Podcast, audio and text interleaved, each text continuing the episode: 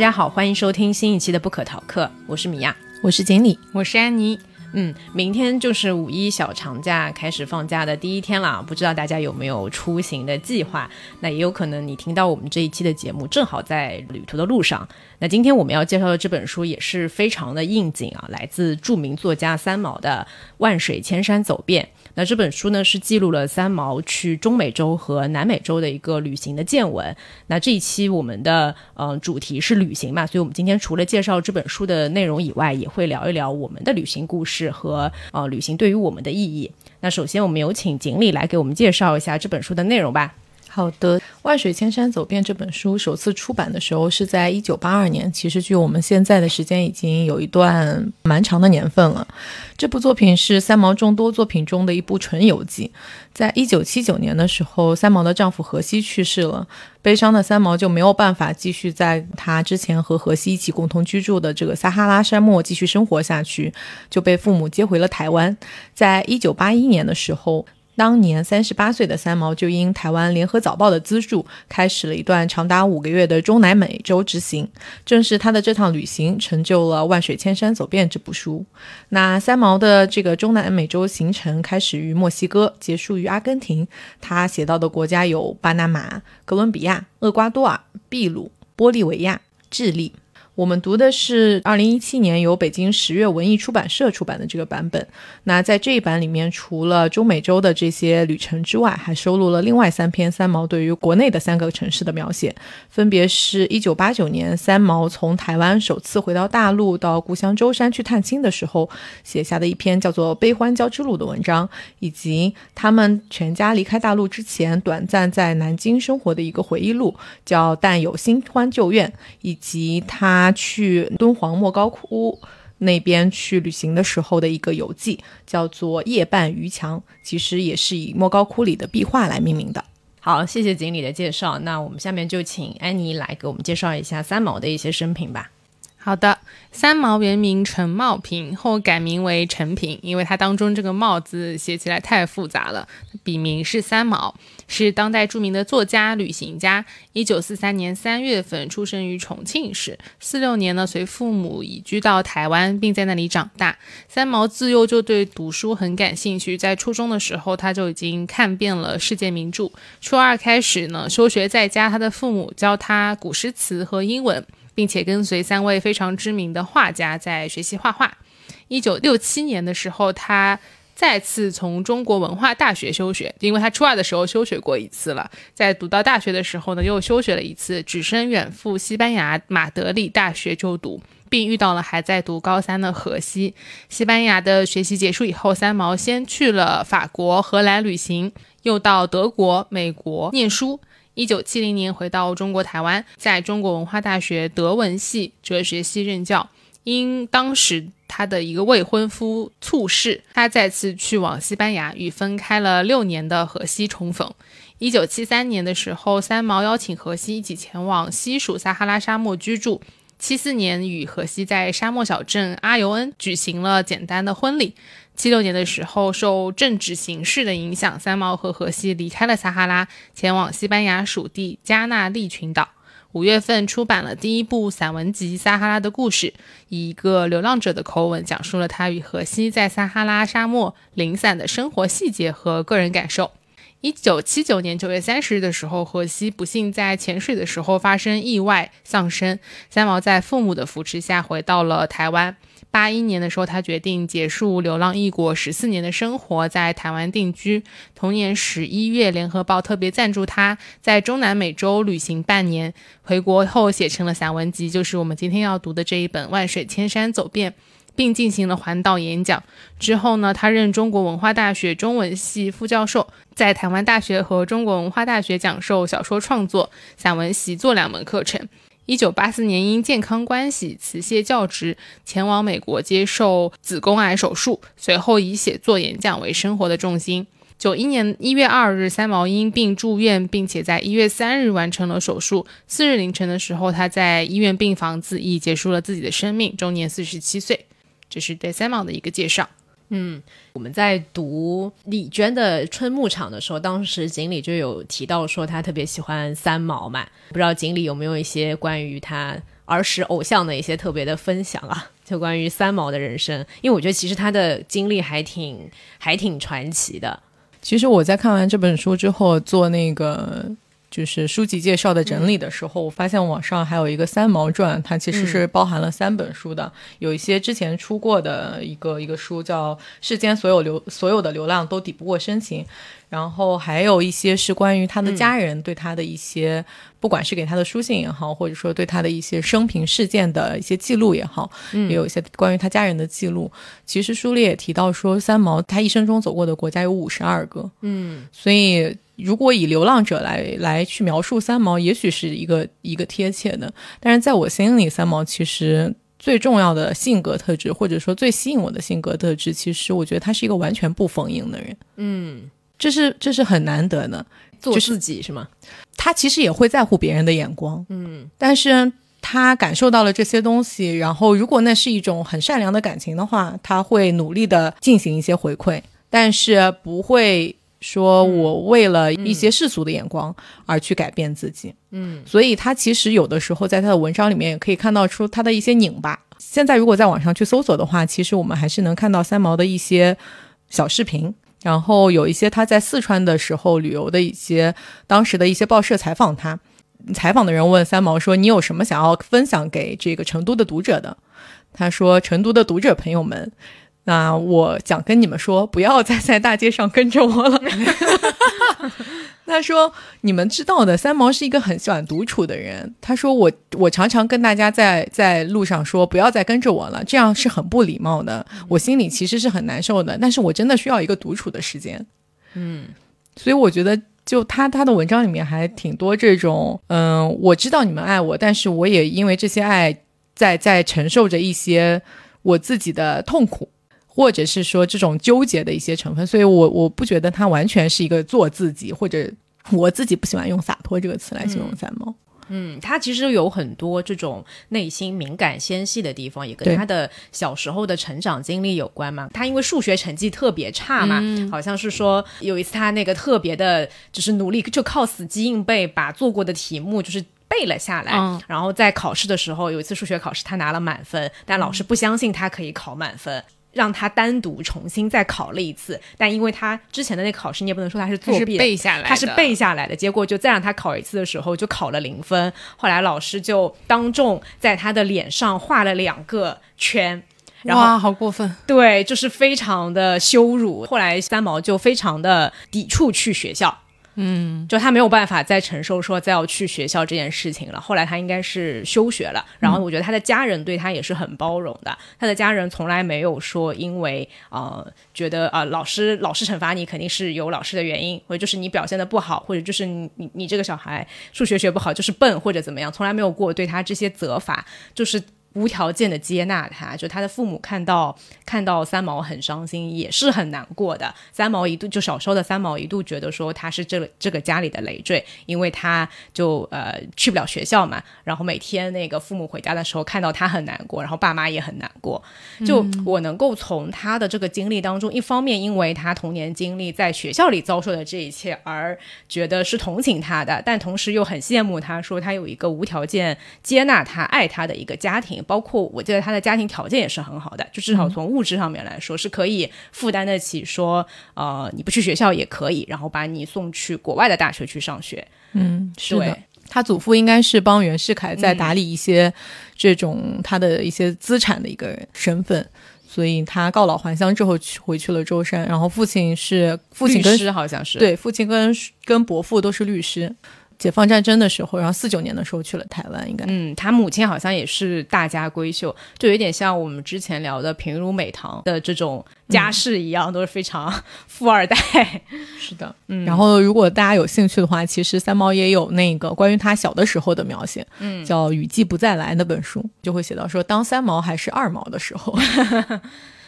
对，其实三毛在中国大陆被很多的读者喜欢、受到欢迎，应该是在上世纪八十年代的时候，他是九十年代去世的嘛，嗯，然后应该是八十年代的时候是最最受到火热的追捧的。我觉得可能也是跟当时的那个社会环境有关系。七八年改革开放以后，其实中国人呃对于外界的外面的世界是有很大的这个好奇的。然后三毛的出现，他的作品里面有很就像撒哈拉的故事啊。包括说今天聊的这本《万水千山走遍》，都是他的一些旅行的见闻，他在呃别的国家生活的一些经历嘛。那我觉得其实也是满足了大家对于外界世外面的世界的一个想象。嗯，是的，我自己第一次看三毛的时候，也是在完全没有对外界世界有接触的时候，所以印象还是很深刻的，就特别想要成为三毛这样的人。是的。嗯，好，那呃，因为我们今天的主题是旅行嘛，在我们正式进入到这本书的内容分享之前啊，想问问看你们有没有私藏宝藏旅行地想要跟大家分享的？因为正好这期节目播出的时候也是五一小长假之前，可能五一小长假的行程大家已经安排好了，但是今年。呃，我听说就是今年五一的这个行程，就是你不管去哪里旅游，都是很多很多很多人，所以哎，这个消息感觉已经传开了，有没有？就不知道，所有的人都在跟我说，你要不然还是别动了，对，要不然还是别出去了，因为去哪儿人都特别的多，所以你们有推荐的旅行目的地吗？我的宝藏旅行目的地就是菲律宾呀，一个去了两次菲律宾的人。我的宝藏地点是薄荷岛，那里有一个叫巴黎卡萨的珊瑚岛，就是我是在一七年的时候去的，那个时候印象很深刻，是我刚刚入职，我也印象很深刻，对我就把一大堆事情扔给了米娅，我就跟他说。我去菲律宾了，这些事儿你来搞吧。在月底的时候，然后那边为什么印象很深刻？因为当时去的时候，那个岛都还没有开发，没有一个正规的商业化。你吃饭就是在他那边小摊上吃，甚至在那边潜水。当地人看到你说你要不要潜水，我们说我们是想来浮潜的。他说哦，那我们给你找两个大叔来，两个大叔就带着两个船过来了，螃蟹船。浮潜完了以后，他问你你们要不要深潜，我们说要。他就一个电话给村里的小伙子们，你就看到很壮观，好几辆摩托车，好几个赤着脖的小伙子，背着长得不一样的设备和氧气罐，就 滋出来了。很简单的，就教你怎么呼吸。你如果有问题，要怎么跟我比手势，你就跟着他就进去了。但那边好看的在于，它那里有一个断崖，非常非常深，所以你只要浮潜，你就可以看到那边有一个很深很深的悬崖。底下是黑色的，但是它在这个断崖上面有非常非常多很好看的珊瑚，应该现在是看不到了。反正后来我再去长滩岛或者是其他菲律宾的海岛的时候，都是没有这么这么好看。而且在那边有很多很多的海龟，你是真的能看到海龟懒洋洋的在那边游。那个大叔还很厉害，直接帮你潜下去，用相机很近的拍那个海龟。就是他说你们不能去碰它，但是我可以帮你们去拍，他就。什么装备都没有，直接就潜下去拍了海龟，所以我手机里有很多很好看的海龟。我记得我当时应该没有穿很专业的潜水服，所以膝盖上还被珊瑚垫了一下，后来还有印子。反正上来以后就很害怕，但真的很开心，就是很奇特的经历吧。嗯，那锦鲤有什么宝藏旅行地要分享吗？哎，我其实没有什么太多的宝藏旅行地，我一般都是跟风旅游，就是 网上说的那种网红旅旅行，我就我就去，我就在网上狂搜。我想跟大家分享一种常见的、大家肯定听说过的旅行方式，但是这种旅行方式特别适合懒人，但是又有的时候非常偶然的想要出去游走一下。我非常鼓励大家去坐游轮。如果是这种疫情考虑比较周全的情况下，去坐游轮其实真的太赞了，特别适合懒人。你们可能这种活泼的、理解对生性好动的人可能不能理解我们这种根本就不想动的人到底是一种什么样的旅行心态。就是你同时要满足我去了一个别的地方，但是我又能一动不动。游轮也不是一动不动吧？基本上我给你推个轮椅是吧？我基本上一动不动。你要是但凡能有微信步数还记，因为你上了游轮，首先第一个最好的事情是什么？你就没网了。哦，是的，没有人能找到你。当然工作也不能工作，可怕的。是的，想工作觉得很吸引人。是的，但是要小心的是，我朋友去做跟我们一起坐游轮十五天，回来发现自己信用卡被盗刷了，也没被通知到。是也不能收到电话什么的，对吧？对对对，什么都没有，就直接跟外界的通信是完全就呃完全隔绝的，只要你离岸了之后。然后第二个好的事情是什么？你但凡想要在人工的一些游乐的一些设施，游轮上都会提供。从简单的什么健身房、游泳池，到它它上面会有什么攀岩，在船顶会有攀岩，一般船的上的设施都会有这些。还有船下面的话，可能他们每天都会安排一些这种节目，什么杂技表演啊、跳舞表演啊、话剧啊都有的。你这样说，我就更想开一个我理想中的养老院。对，跟你说的那，个理想中养老院简直一毛一样，而且你都不用走过去，你就坐电梯你就到了，对吗？你坐进电梯，电梯上下你就每一层都是度假。村吗？对，然后什么中间的层可能就是有一些免税店，你还可以 shopping，然后还有那种 ballroom，就是那种可以跳舞的那种舞厅、舞池，然后吃饭也在这边帮你全部都解决了，都是含在那个那个里面的，你也不用去思考去吃什么。最赞的就是还有那种免费的冰激凌机，你给它那边无限的转转转，你想转多高就转多高。简直人间天堂了！船上已经是人间天堂了，同时这个船还会移动，对吧？毕竟它是个船。我自己去那个坐游轮的时候，我是去了加勒比那条线，就是在美洲到快要到南美洲中间的这个湾里面，这样环了一下。那大家都知道，加勒比的风景其实是很赞很赞的。你每天在那边大概开出去两天之后，它就会开始每天固定的靠岸啊、一个城市。然后一共是十五天的行程，玩到我真的那时候觉得哇，人生除了娱乐之外没有别的。唯一的问题，十五天真的太长了，我不推荐大家去这么久，是因为大部分就没有中餐。我不知道从国内出发的航线是不是吃的会好一点，但是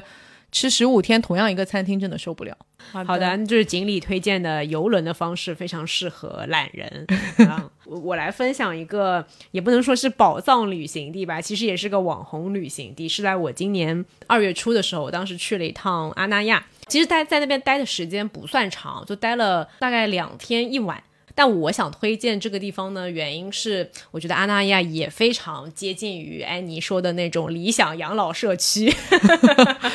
我们现在都追求的是养老，只有这安妮还在追求潜水。是的，对它那边其实就非常是一个人工的这种偏人文的这样的一个都不能算旅游景点，它就是一个社区，里面是有业主的，意思是说你可以，它就像一个小区一样，只是说它有比较多的这种配套的偏这种文化类的一些基础设施，比如说会有书店啊，然后会有这个呃图书馆啊，然后那边真的你随便走走拍一拍就非常的出片，就推荐给各位文艺青年们可以去打卡。但是那边是海边，对不对？对，它是在海边，它是在秦皇岛，但是是在一个嗯靠海边的一个地方，然后其实不大的，整个阿那亚社区里面面积其实不大的，就可能也是因为我去的时候是淡季，就推荐大家一定要在淡季的时候去。如果是天气暖和一点了，就比如说像现在，然后夏天的时候人就会非常非常的多，然后它的酒店、民素这个所有的价格都会。都会飙升，而且因为阿那亚社区它是经常会有一些呃这种文化类的活动嘛，只要是他搞活动的时候，那边就会人很多，所以推荐大家可以在淡季的时候去，然后一定要去那个海边的，一定要去看一次日出。我觉得看日出真的是非常，就虽然很冷，太冷了早上，但是早上看那个日出，海面还是很美的，人不多，然后呢，我又可以去书店看看书、发发呆，然后它有一个海边的图书馆特别在，就是那种种落地窗，就是面朝大海，然后但你又不是在那个外面很冷的地方，你在室内，然后可以看书。所以推荐大家可以找一个，如果是在那边附近的话，可以找一个周末过去。好的，讲了这么多关于旅行的，那我们接下来就进入到这本书的分享啊。嗯、在《万水千山走遍》这本书里面，三毛是从墨西哥出发，一路南下，最后到呃阿根廷结束了他在整个拉丁美洲的一个旅途。啊我还特地在去看了一下地图，它整个的行程就是一路南下。然后基本上去的地方应该全部都是西语区。三毛的话，她因为在西班牙呃留学过嘛，她她的丈夫也是西班牙人，她去的这些地方对她来说语言至少应该是没有什么问题的。接下来就来分享一下，在整本书里面，你觉得在三毛的旅途当中有哪一些比较有趣的事情的一个分享？我觉得很神奇的是，他在每个地方首先有很多朋友。刚到墨西哥的时候，那个时候看上去就有一个非常有钱有权的朋友，对，好像是个外交官。那个约根的话，就是他他到墨西哥的时候，第一个接、来接他的是他的前男友。约根，所以他们看上去在书里，如果你没有知道这个背景故事的话，可能觉得有点怪怪的这两个人的关系。约根看上去非常喜欢三毛，对三毛一直在抗拒跟他有关的所有的社交，而且他在抗拒他给他安排的那些自己家里的住宿和安排车带他去这个城市游玩。嗯，因为三毛他的旅行的目的，他完全不是想要去网红打卡点进行拍照，他更想去的是一个是博物馆。我看上去就是人生当中去过 N 个博物馆，哎，对的，我觉得是因为他自己本身之前专业上可能是学在在文化大学，然后又是教文学的，而且三毛真的读过非常多的书。是的，他在旅行当中还会带那个地方的旅行手册，很厚的。先了解完这个地方有什么历史是什么样子的，对。他再去那个景点上，对对。他来说就会有更深的一些理解。而且他很喜欢知道当地的人到底是怎么生活的。对，他很在乎去融入当地的那个日常的生活，他想知道最普通的人到底是怎么样去生活的，而不是说像约根安排的他那样，只是走马观花的坐在豪华汽车里面参加一些晚宴，去看一些无所谓的景点，看一些人造的建筑。他更喜欢那些富有情感的东西。嗯，这就是为什么我们会喜欢他呀。对，就很特别，因为而且我觉得他就是可以描述为他一直在。过那个城市中级的生活，你看他选酒店，他都选的是中档的酒店，就是他去观察最底层的人住在中档的酒店，然后拒绝高级的待遇，就是这种感觉。是的，哎，我这里就想分享一下欧那个三毛，其实在另外一个文章叫《赴欧旅途见闻录》里面有讲过，说他对于旅行到底是怎么去看待的。他说，在我来说，旅行真正的快乐不在于目的地，而在于它的过程。遇见不同的人，遭遇到奇奇怪怪的事，克服种种的困难，听听不同的语言，在我都是很大的快乐。虽然一沙一世界，一花一天堂，更何况世界不止一沙一花，世界是多少多少奇妙的现象累积起来的。我看，我听，我的阅历就更丰富了。就这，这才是他的目的。好的，那我来分享一个不是那么美好的旅行经历，就是在三毛的描写当中给我留下了不太好印象的一个地方，就是哥伦比亚。嗯，他写到说，哥伦比亚是一个非常特殊的国家。三毛在书里面写说，说起哥伦比亚这个国家时，参考书中除了详尽的历史、地理和风土人情介绍之外，竟然直截了当的唤它强盗国家。立论如此客观而公平的书籍，胆敢如此严厉的称呼这个占地一百多万平方公里的国家，总使人有些惊异。他们突然的粗暴。他们在飞机抵达博格达机场那天晚上，应该是已经比较晚了。而且三毛因为高原反应，所以身体不是很舒服，他也争吵不动。但是他们想要坐这个计程车去酒店的时候，司机就没有马上把这个打打表的这个表翻下来。到了目的地才发现他要的价格是非常不合理的，司机硬要多要了一些钱。其实因为整个城市本身治安就不好嘛，他在那边 local 想要买一些吃的东西的时候又被人家骗了，我觉得是非常不好的一个经历。因为他不喜欢去中餐厅，他去每个地方都想吃当地的小吃。他说个人是喜欢吃小摊子的，看中了一个小白饼和一条香肠，炭炉上现烤的。卖食物的中年人叫我先给他二十五披索，我说一手交钱一手交饼。他说我拿了饼会逃走，一定要先付。给了三十披索，站着等饼和找钱。收好钱的人不再理我，开始他的叫喊：“饼啊饼啊，谁来买饼啊？”我问他怎么还不给我呢？香肠要交了。他说：“给什么？你又没付钱呀。”这时，旁边的另一群摊贩开始拼命的笑，望望我，又看着别的方向，笑得发颤。这时方知又被人欺负了。起初尚与这小贩争了几句，眼看没有法子赢他，便不争了，只是对他说。您收了钱没有？自己是晓得的。上帝保佑您了。说完这话，我走开，回头对那人笑了一笑。这时他眼睛看也不敢看我，假装东张西望。要是照着过去的性情，无论置身在谁的地盘里，也不管是不是夜间九点多钟，自己单身一人，必然将那个小摊子打烂。那份不自量力，而今是不会了。就是可能是之前所有的经历，后来他就觉得我也不想再花力气跟你吵去争这一些钱。嗯，有的时候他真的也是个莽夫呢。对，嗯，怎么说？整个城市好像是很崇拜金钱的，就是真的很穷，因为钱导致大家可能不那么诚实。他有去参观那边的博物馆，博物馆最高的一层楼是一个大保险箱，警卫在里面，警卫在外面。参观的人群被关进比手肘还厚的大铁门内去。在那个大铁柜的房间里，极轻极微、号角般的音乐，低沉、缓慢又悠长地传过来。全室没有灯光，只有专照着一座堆积如黄金小山的聚光灯，静静地向你交代一份无言的真理：黄金是唯一的光荣、美丽和幸福。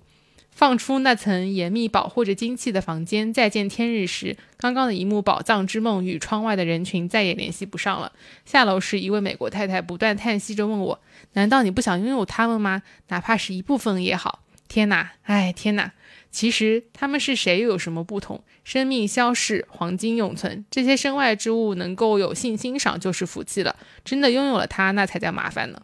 他最后从飞机场领出哥伦比亚的行李来的时候，每一只包包都已打开，衣物乱翻，锁着的皮箱被刀割开大口，零碎东西失踪，都是博格达机场的工作人员留给我的临别纪念。分享这一段是因为我在。之前去泰国旅游的时候，印象很深刻，而且印象很不好的就是被那边的当地的司机也是一样的情况，好像跟书里面三毛遇到过的情况一样，他会假装听不懂你说的话，来带你绕路，或者是就跟你谈价格，把价格会说的很高，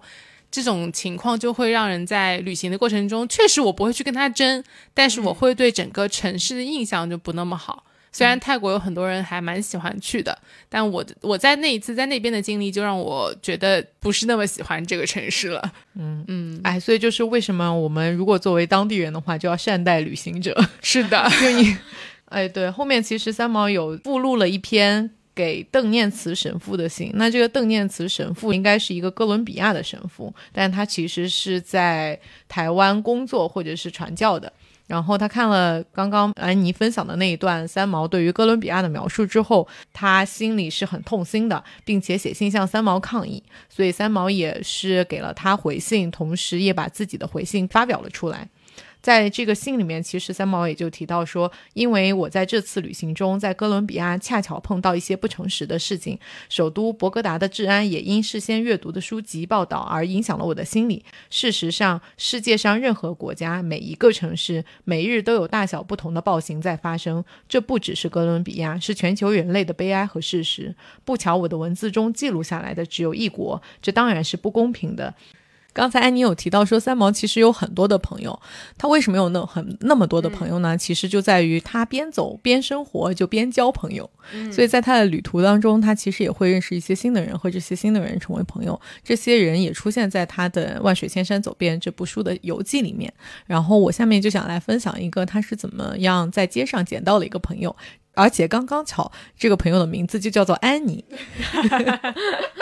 他是那个高反了，然后把什么钱、护照都交给他那个。是的，哦就是女孩的友情真的非常特别。他们两个人就是一见如故，用中国人的话就叫亲盖如故，对吧？车子碰到一下，然后就就好像是认识了很久，听起来很有文化。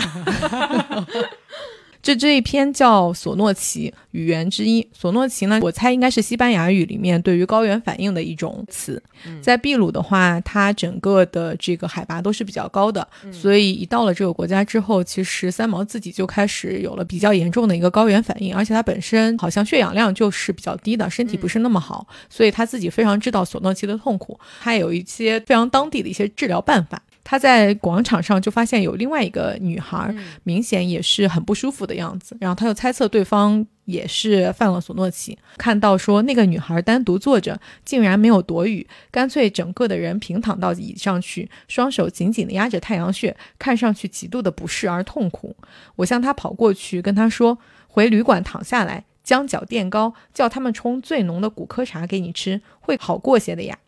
他不会西班牙文，病得看也不能看我，可是一直用英文道谢，脸色很不好了，一片通红的。淋湿啦，我说，改了英文，没有旅馆，都满了。刚下飞机，他有气无力地说，直觉的喜欢了这个朴朴素素的女孩。我在附近旅馆有一个房间，暂时先跟我分住好不好？分担一天二十块美金，对你贵不贵呢？我轻轻地讲，只怕声量太大，头痛的人受不了。那种索诺奇的痛，没有深受过的人，除非拿斧头去劈他的头，可能才会了解是怎么回事。那女孩呻吟起来，强撑着说：“不贵，只是麻烦你，很对不起。”就是人一旦是这种很谦卑的、很友善的、这种很有礼貌的性格，其实三毛就是对这种人完全毫无抗拒，他就马上会喜欢这种人。他就说：“来，我的同事扶你，慢慢走，去旅馆有暖气，会好过的。”我提起了他的旅行包。米夏发觉我竟然在四颗星的大旅馆中有了房间，吓了一大跳。这是因为他在前面其实一开始像安妮说的，他一开始都会住相对来说不怎么好的酒店，对，然后他住在一个那种可能四人还是八人合住的那种青年旅社的时候，旁边有一些人有一些嬉皮士，又抽烟，然后又放很大声的音乐，把他搞得很不愉快，所以他就从那个青年旅社跑了出来，而且米夏还把他一个人丢在那里。米夏是他的保镖嘛？米夏是他的助理，嗯，是个男的，对不对？他是个男的，但是个然后他是一个厉害的助理。哦，对，他是一个什么都要学德裔美国人，嗯然后是个男的，嗯，感觉也是要保证他的安全，在他的这个旅途当中。是的。但是就像那个三毛在开篇的时候，或者整呀，对，三毛在整个的旅程当中都在吐槽米夏。我想说，米夏看了这本书，不知道是一个什么样的反应。他好像也是能懂中文的，因为他们两个人会用中文交谈。但他整篇都在吐槽米夏，哎，就从一开始，米夏就非常被约根的那些华丽的什么社交晚宴和住所就迷昏了头脑，然后他还要帮米夏去安排吃衣食住行，嗯因为米夏一句西班牙语也不会说。对，而且但凡有什么事情发生的时候，让一这个男人也完全不管不顶事儿。说回这个安妮跟三毛的故事，他说进了旅馆的房间，那个女孩扑到床上就合上了眼。我将她的白球鞋脱掉，双脚垫高，盖上毛毯，奔下楼去药房买阿诺明娜专治高原病的药片。我自己心脏不好，却是不能服的。回旅社时，那个女孩又呻吟起来，说：“替我叫医生，对不起。”就她每一句话都会跟跟一个对不起，就真的很有礼貌。烦别人。对对对，眼看她是再也痛不下去了，米夏奔下楼去柜台要医生。这里有钱和证件，请你替我支配。女孩拉住我的手，摸到背后，她藏东西的暗袋与我一个样子，同样的地方，看了令人不禁一阵莞尔。绝对不是一个没有头脑的傻女孩，而她却将这些最重要的东西全交给了我，一个连姓名尚不知道的陌生人。这份对我全然的信任，使我心中便认定了她。在她狂病的时候，一步也不肯离开了。就他们两个人是这样在一起相识的，然后他们同时也在秘鲁进行了一些共同的旅行。嗯，但是旅行的时候，其实两个人都很有分寸，因为三毛自己是一个特别喜欢独自旅行的人，到了任何一个地方的话，他都喜欢自己去逛，而且他也从跟安妮的这个相处当中，发现安妮心里其实有很多的心事的，他也需要自己去。缓解一下，或者是化解一下他的那些忧伤，所以他们并没有特别多的交谈。嗯，中间有一段好像还是他就是三毛回去那个酒店的时候，因为他们不是住在同一个房间嘛，他嗯发现、呃那个女生在哭，是的，是的，但是他又怕就是打扰到她，所以他只是就是轻轻的又把门带上就走开了。是的，就是这种友谊或者这种相识真的很珍贵。最后他们分别的时候，安妮就给三毛留了一封信，信里有很多的内容，但其实有一句话特别的能说明他们两个人是。互相理解呢，他说：“也许你以为只有我的悲愁被你看了出来，而你的一份并没有人知晓，这实在是你错了。彼此的故事因为过分守礼，不愿别人平白分担，都不肯说。虽然我连你的姓都忘了问，但是对于我们这种坚信永生的人，前几世必然已经认识过，而以后再来的生命相逢与否便不可知了。然后，三毛对于这封信的一个反馈，其实也是说，其实我们已经很相知了，已经是很了解彼此了。我们甚至都不用你写下这封信，我们都都是很知道大家是很很深入的朋友，这也是我蛮羡慕的一点。就是你可以放下一些心理的戒备，你不需要通过一个很长时间的相处，就是可以知道有一些人和你他是可以理解你的，的同时你也可以跟他做朋友。这个我觉得是有道理的。所谓人看面相嘛，嗯就是那种 chemistry，你看到这个人的时候，你就有一个第一印象、第一感觉，你觉得这个人是不是可以去进一步了解，可以去进一步接触的。然后像他们两个人就是偶然的一次相遇，甚至彼此之间也没有太多的交流，但是好像在灵魂上面，他们又可以有一些共鸣。但我觉得这个不是很一般人能够做到的，尤其在旅途当中，呃，因为这个故事是发生在上世纪的可能七八十年代啊，这么多年过去了，我觉得，嗯，对于我们现代人来说，如果你要去到一个陌生的地方旅行，还是尽量不要。呃，把自己的证件跟 其他重要的东西交给一个陌生人，但是你已经都没办法帮自己了，你真的需要帮助啊！我觉得我有有的时候挺莽撞的，我这人有的时候还挺会过于轻信别人，就像张安妮不知道为什么就上了人家一辆车，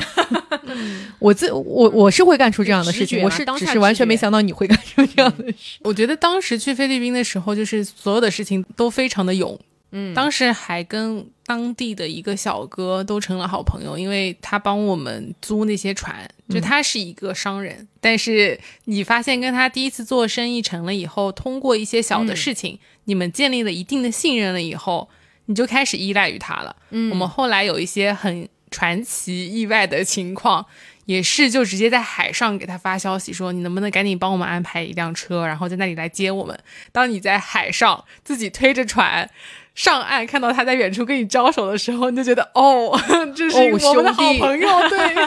就是这种感觉。所以旅行当中遇到陌生人，就是很美妙的一些经历。对，嗯，当然我也有过不好的经历。对，我觉得我们不是鼓励大家去过于鲁莽的相信一切你遇到的所有的人，但是如果说你在那一瞬间碰到了一个人，你觉得你想要相信他，你又需要。相信别人就别害怕，不用过于的，因为这个呃，那女生她是一个人出来旅行的嘛，而且她当时高反就也比较严重，当下其实她没有更好的办法了。对，嗯。不过我自己大学的时候去德国游学的时候嘛，我跟我的好朋友两个人，我们就是趁周末的时候去周边的一些城市去旅行。然后当时我们去慕尼黑的时候，因为订的那个酒店是在。慕尼黑的郊区，呃，我们当时也不知道为什么，就可能也是比较的鲁莽，就手机也不像现在出去，你可能会买一张当地的这种电话卡，然后还是可以上用网络去查询的。那个时候也没有，就是单纯的我到火车站，然后拿一份火车站的那个地图，靠地图和问路去找到所有的地方。然后就发现说，我们订的那个酒店呢，它好像超出了那个市区的那个地图的范围，就问了好几个人都不知道它在哪里。那怎么办？然后，而且我们全程都是搭那个公共交通，嗯，所以当时天已经快黑了，是傍晚的时候，我们到了一个郊区的一个地方，依然没有找到那个酒店在哪里。后来我朋友心比较大，他就说：“哎，都已经这样了，我们要不先吃点什么吧？”哎，这个思路我喜欢，哎，你这个朋友我有点喜欢。然后我们就进到了路边的一个吃饭的地方。后来吃完饭以后，就问了那家餐厅的老板娘，就是这里怎么去？你天色也已经比较暗了。你想是夏天，天比较暗，其实已经晚上很晚了，大概有八九点了。然后后来那个老板娘也也是一个非常好心的人，她就在那个餐厅里面帮我们去问其他在吃饭的客人，问他们有没有人就是顺路去那边的，就他知道那个地方在哪里。但是他就帮我们去问那些吃饭的客人。后来有一个人，他好像。家就住在那边附近，他就开车带我们带我们去了那个酒店，嗯，很特别，就非常的神奇。还好我那个朋友心比较大，说先吃点什么吧。就在餐厅遇到了一个可以顺路带我们过去的人。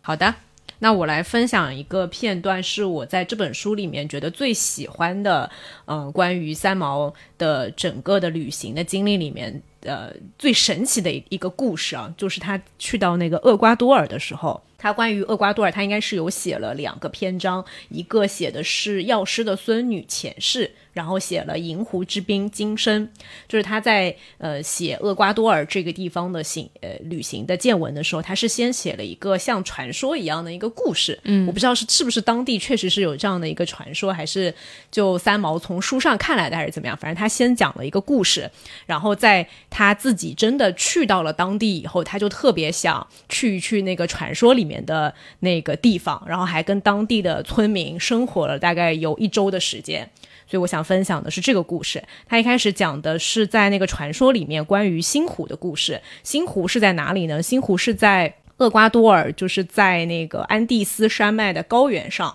反正有一个地方是有一个湖，那个地方为什么叫星湖呢？是因为在当地曾经发生过一场战争，就印加帝国应该是征服了当地的这个加纳基族，后来他们就是这场战争死了三万个族人，死去的那些人在印加祭司的吩咐下，把他们的心都挖了出来，三万颗心脏就那么丢在那个湖里面，所以这片湖的话就被称为星湖，在当地的语言。是叫它哈瓦哥恰，就是星湖的意思。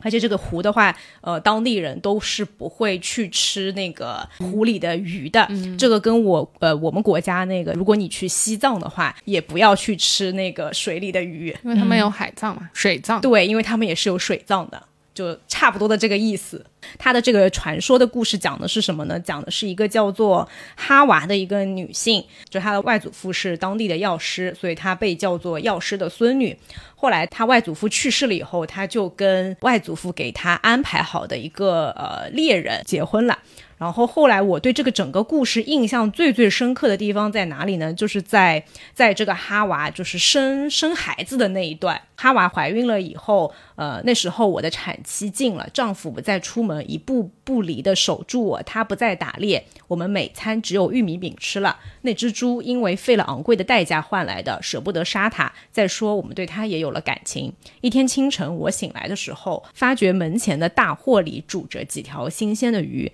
这时。我大吃一惊，叫喊起丈夫来。新湖里满是跳跃的银鱼，可是百年来没有一个人敢去捉它们，毕竟那儿盛着我们祖先的身体啊。丈夫从田上匆匆地跑回来，我痛责他捕鱼的事情。他说：“哈娃，你自己是药师的孙女，怀着孩子的妇人只吃玉米饼是不够的，从今以后吃鱼吧。”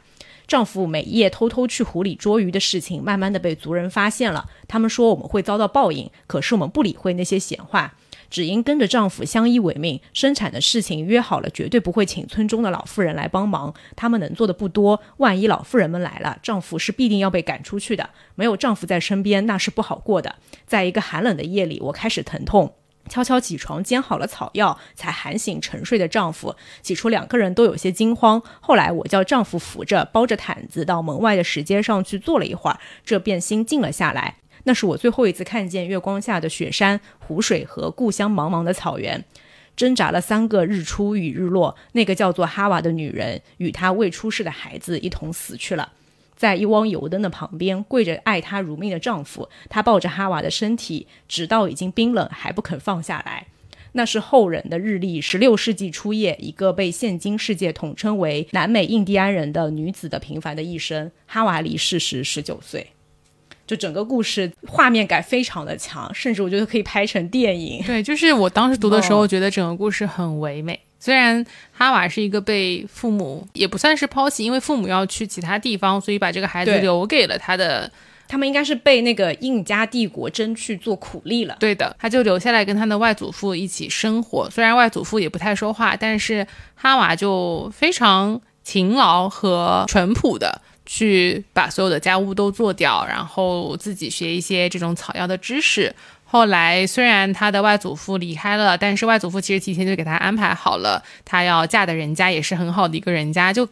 很唯美的一个故事，而且她的丈夫也跟她很相爱，就是在那个神话故事里面，像是触犯了一些禁忌，所以才死掉的。但是这个就没有展开，但整个他的描写三毛的文字非常的优美嘛，所以后来她就真的当他们去到那个厄瓜多尔的时候，呃，其实三毛的目的地是很明确的，他就想要去找到那个星湖的地方，然后他就要去那个村庄里面去跟当地人去生活，而且他。有一个强烈的直觉，觉得他自己上辈子就是生活在那里的人。哈娃这个故事应该是他自己对于自己前身的一个嗯想象，就是当他去厄瓜多尔这个地方的时候，他就是仿佛冥冥之中有一个地方在召唤着他，要想要就是回到自己前世生活过的地方一样。嗯啊，所以当时三毛去的时候，他应该是先到了那个村落以后，呃，是那个米夏跟他一起去的，他就跟米夏说：“你先回去。”我在这儿住一星期，然后到时候你再来接我。嗯嗯，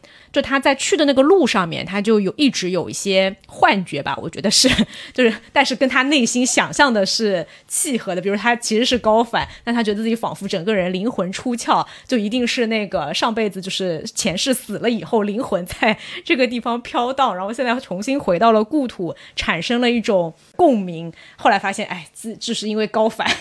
有缺氧。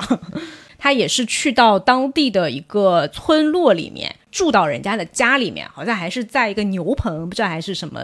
地方，就是挺简陋的一个环境。然后他就跟那家的女主人说：“你让我在这住一星期，我到时候给你多少多少钱，还有他脖子上挂的那个像项链一样的一个徽章之类的东西，小牌子。”哎，对，那个小牌子，说到时候一起给你。所以那个妇人就同意了，说你让他住一个星期嘛，他就真的是像跟当地人一样的生活，而且他还跟那个人家的女主人说，他会参与到这个家务的劳动过程。他其实就很像李娟，对，就是我记得他是说这是他的梦境，然后他就去找，找了以后真的找到了，他就写了前世今生，就是他之前到底遇见了多少，或者是说在他自己觉得他到底。在去之前到底知道些什么就无从考证，是。但是他自己其实自从荷西去世了之后，在台湾还参加了蛮蛮多这种通灵的喜仪式或者是说活动的。他自己对于人是不是有来世？人的灵魂跟肉体是不是可以分开？我觉得他是有一些自己的想法的。嗯，是的，他在刚刚到达那个地方的时候，就是让米夏赶紧走嘛。然后他一个车子走了以后，就留他一个人。这里有一段他的内心的想法的描述，说他在台湾的时候，曾经因为座谈会结束后的心力交瘁和空虚，偷偷的哭泣。而而今一个人站在旷野里，反倒没有那样深的寂寞。我慢慢的往村里走去，一面走一面回看那个。大湖误走误撞，一片梦境竟然成真了。有时候我也被自己的预感弄得莫名其妙，而且惧怕。我觉得三毛他在写整本书的时候，你都能从他字里行间里面，呃，是透着非常浓的那种忧伤，以及就是不太想再留恋在这个人间的那种感觉的。他在不同的地方都有写过这种对死亡啊什么各种。对，因为他小时候有尝试过自杀的，在比较小的年纪就已经。想要自杀了，所以但后来他的所有的朋友和家人都想让他跟他们保证说不会自杀，所以其实这是为什么我在前面说三毛有时候觉得家人和朋友的对他的爱。他一方面很感激，他其实另外一方面也会觉得有一些沉重。嗯，而且这本书写的时候，其实距离荷西去世才只有两年。而且如果我们再看他更之前的经历的话，其实他跟荷西结婚之前有过另外一位未婚夫。嗯，而且那个人也是死掉了，对，猝死的一个德国人，教授，是个是个老师吧，对吧？嗯，比他是要大个十几岁，二十岁的。对的，所以他当时是心脏病猝死的，也是一连接连打击。嗯。对他，包括他在这这篇，他去那个厄瓜多尔，就找到那个银湖的地方的时候，他也是说啊，望着那片牛羊成群的草原和高高的天空，总使我觉得自己实在是死去了，才落进这个地方来的。以及他在最后，他就是住了一个星期，不是就那个要回去了嘛？他也写到说：“我爱的族人和银湖那片青草连天的乐园，一生只能进来一次，然后永远等待来世，今世是不再回来了。”就是他好像能预见自己将来的一个结局一样。嗯，所以就整个他关于厄瓜多尔的这两篇，呃，一篇故事和一篇他的游记，都一个是非常的画面非常的唯美，另外一个的话也是透露着非常浓的这种这种忧伤吧，以及还要跟他的梦境，就是他写的过于的丝滑流畅，以至于我都分不清楚到底哪些是他的想象，哪一些是真实去到那个地方看到的场景。但现在我们也没有考证过，就是听众朋友不要介意当中如果有问有一些这个差错的话。好的，那关于片段的分享，我们就今天分享到这里，也推荐大家可以去看一看三毛的作品，一个是今天我们分享的这本《万水千山走遍》，还有可能是更为大家更多人熟知的《撒哈拉的故事》啊，《撒哈拉的故事》那本相对来说还是比较基调是比较轻松愉快的。嗯，这本可能会有一些忧伤的地方。嗯嗯，这样想起来，这两个故事当中的三毛真的不是一个三毛哎，对，就很不一样。对，嗯，然后，哎，最后想问问看你们两位，就是看完了三毛他从中美洲一直到阿根廷整个的一个旅行的经历嘛？就看完他的一个旅行经历以后，你们有没有对他当中去过的一些国家啊、产生了兴趣？如果要你选一个的话，你最想去哪里？我想去的是厄瓜多尔，因为当地的印第安人，至少在他去的时候，他当中有一段是写到了他们星期六的露天市集嘛，嗯，那段你也能发现，一个是三毛会认为他们长得很美。天然的这种长相，还有穿搭非常的艳丽，有各种颜色、这样的一些人，而且就是非常的淳朴，你会感觉到说他们的当地的人是很好的。还有他在新湖那一块，虽然一开始这个吉儿就是他去找的那个女生留宿他的这个女生跟他说我想要你这块银牌子，嗯，但是最后其实没有收那块牌子，对，没有收那块牌子，就是三毛是真正的融入到他们家，他们也没有很排外说你穿着牛仔裤，你根本就不是我们这边的人，没有去排斥他。嗯。三毛也很融入他们，他就睡在猪棚旁边，就就很和谐，而且他住满了一周。当时我看着我都没有觉得三毛要离开，或者他们想让三毛离开，他们已经走的时候，当地依人都依不舍。对非常震惊，你怎么就走了？对，你怎么、怎么什么都不说就突然就走了？你是不是发生了什么事情？而且你会发现三毛非常珍惜他们原生态的那一些东西。就当米夏突然出现在那里用对人家拍照的时候，他会觉得米夏是非常不礼貌，并且他想要逃离那里的。嗯，他不希望这里的宁静有任何被打扰。所以我还蛮向往，就也是因为他那个前身的故事、今生的一些经历，让我觉得特别好，很美好的一个世界。嗯，锦鲤呢？我可能想去秘鲁吧，就是嗯三毛遇见安妮的地方。重点是安妮是吧？是的，我也可以把护照给你。就在这里就可以遇见安妮了，不用去秘鲁。对，而且在那边有那个失落的古城马丘比丘嘛，嗯我看那一段的时候还。感觉还蛮想要去看一看的。嗯，我们没有分享到的一个故事是，他在马丘比丘下来的时候，还遇到了这个水漫铁路，导致大家都被困在那个古城，没有办法逃出来那样一个事情，就还是很惊险的一段经历。嗯所以我对于那个地方有一些强烈的好奇。对，秘鲁应该是印加帝以前的古印加帝国，所以那边有一些可能至今还是未解之谜的一些奇观。嗯嗯那米亚呢？我对中美洲那块儿兴趣不大，但是 但是南美洲就是在看这本书之前我就挺想去的。哎，我也是。嗯，那个时候我看过那个东方卫视的一个节目，就《花样姐姐》，他们有一季就是去的南美洲，反正就是他们整个团就是从南美洲，也是跟这个行程差不多，从呃靠近赤道的地方一直往南走，然后最后去了南极。我就很想去这条路线，就沿着安第斯山脉，因为南美洲的那个地形图，它是安第斯山脉，然后旁边是窄窄的一个就是沿海的一个地方，然后右边是像巴西平原啊这些地方，所以我就想沿着安第斯山脉一路往南到，据说有一个全球最南端的一个小镇叫做乌斯怀亚，然后所有去南极的人都会从那个地方出发，因为它是离南极最近的，就从安第斯山脉的北边一直到最南端，然后再从那里去南极。这个就是我向往的一个终极的旅行目标，但是应该挺花钱的。这条路线可太远了。是的，是的，非常的非常的遥远，嗯，所以只是一个梦想。好的，那我们今天的分享就先到这里啦。希望大家啊、五一的旅行愉快，哪怕是在家里面的话，也可以看一看旅行的故事。有什么宝藏的旅行地，也可以在评论里面分享给我们。嗯，好，今天的节目就先到这里啦，谢谢大家，拜拜。拜拜拜不要问我从哪里来，我的故乡在